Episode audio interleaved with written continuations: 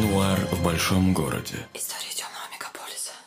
Привет, это частный сыщик Вадим Головин. Сегодня 1 января, а значит вас ждет новогодняя история.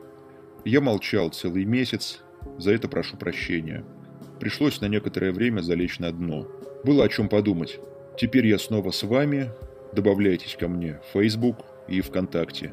Сейчас вы услышите нечто особенное, что никогда не слышали даже самые близкие. В новогоднюю ночь я вспоминаю Яну.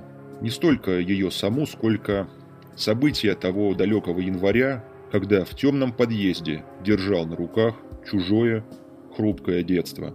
Я не поддался страху, и сегодня мне так не хватает того меня. Мы познакомились на улице. Мне было 16, ей 14. Я пил пиво, она ела мороженое. Связывало нас нечто, что мы в силу возраста еще не могли осмыслить. Помню, я наносила кеды, причем круглогодично. Это была ее мирная форма протеста против всего. На белых носах она вывела маркером названия любимых групп. Франц Фердинанд и что-то там еще. Даже не вспомню. Да это и не важно. Хотя тогда она меня придушить была готова за свою музыку. Мне нравилась электроника. Я наморщилась и просила включить наутилусов. Она выглядела чуть старше своего возраста, глаза голубые, обводка черная, как у моей сиамской кошки. Я насмотрела с прищуром. Сложно было понять, что у нее на душе. То ли броситься хочет, то ли пригрелась просто. «Не знаешь случайно, где можно гроб достать?» Спросила меня Яна при первой нашей встрече. Что я тогда ответил, точно не помню. Ну, допустим, сказал. «А зачем тебе?» «Буду в нем спать», — ответила Яна. «И крышкой на ночь от сестры закрываться. Она дура у меня редкая». «Ясно отвечаю. Только не задохнись, смотри». Так и разговорились. Яна любила готику.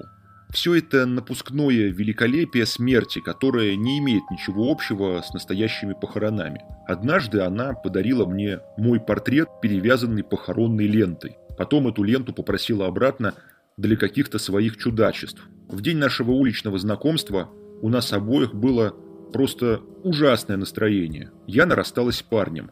У меня было все многосложно. Сперва развелись родители, я перестал посещать уроки, был исключен из гимназии, стараниями отца оказался в полувоенной школе, причем остался на второй год. Коллектив меня там не принял, как умственно отстающего – меня тянуло к своим, а их было не догнать. Казалось, падаю вниз, а летели как раз они.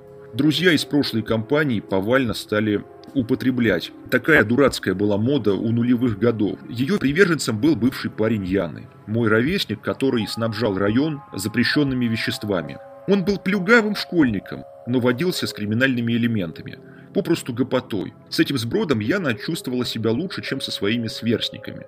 Такое часто случается у подростков. Сами прекрасно знаете. Яна не встретила там тепла, ей хотелось любви. Тут появился я. На скамейке и с банкой пива. Мне было грустно и одиноко. Нужно было поверить в себя, жить дальше. Только ведь подростки не умеют так грамотно рассуждать. Для этого нужно понять, что вообще есть жизнь, где правда и где обман. Мы не верили никому. Мама вечно ругалась. «Опять мои сигареты куришь?» А я на полном серьезе думал над тем, где конец вселенной, и ловил свои первые панические атаки.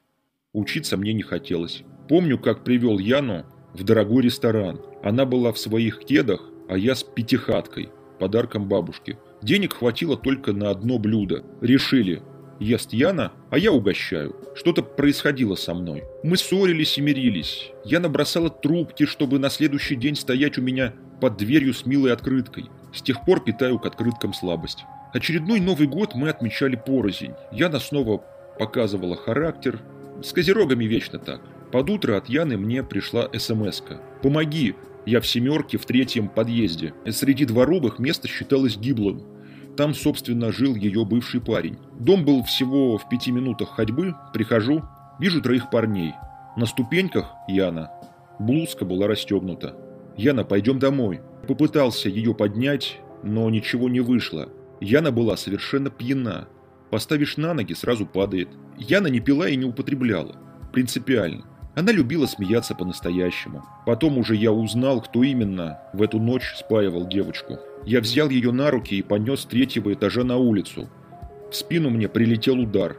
Потом еще один и еще. Спасло, что на мне было много одежды. В новогоднюю ночь стоял сильный мороз. Перед выходом надел на себя два свитера и отцовскую куртку на толстой подкладке. Это сглаживало удары. Они это быстро поняли и стали дубасить чем-то по позвоночнику. Надеялись, что он сломается. Но он выдержал. Шакалы так не хотели отдавать мне свою добычу. Помню, один из них сделал предположение, что я собираюсь воспользоваться моментом и надругаться над Яной дома. «Опустим обоих», — крикнул его приятель, и они все вместе стали тащить нас назад. Возле лица промелькнуло лезвие. Все это время я боялся отпустить Яну, уронить головой об асфальт. Так и нес целый квартал до своей квартиры. Навстречу нам начали попадаться немногочисленные прохожие. Это сыграло на руку, и от нас отстали. Даже не представляю, как мне тогда удалось почти бесшумно пронести Яну мимо спящей мамы в свою комнатушку. Я то и дело подносил воду, тазик, таблетки, чай – Ей стало лучше. Она плакала и сказала, что дома ее накажут. На самом же деле близким было не до нее. Помню, как провожал Яну домой. Мы впервые шли, взявшись за руки, не обращая внимания ни на кого. Потом было много всякого. Троица упырей приходила ко мне домой. Яна при мне целовалась с моим лучшим другом. Говорила, что я унылый. В день, когда мне делали операцию – Яна вовсе ушла в гости к бывшему. Она хохотала в трубку и говорила, что иногда наркоз не действует. Терпеть ее было сложно, а я стал совсем другим. Возможно, как раз той ночью я дорос до чего-то важного. Нужно было готовиться к институту, чтобы учиться на журналиста. Последняя наша встреча состоялась в заброшенном детском саду, где обычно мы распивали пиво.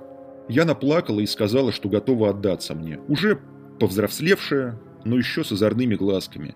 Я собирался как можно скорее уйти.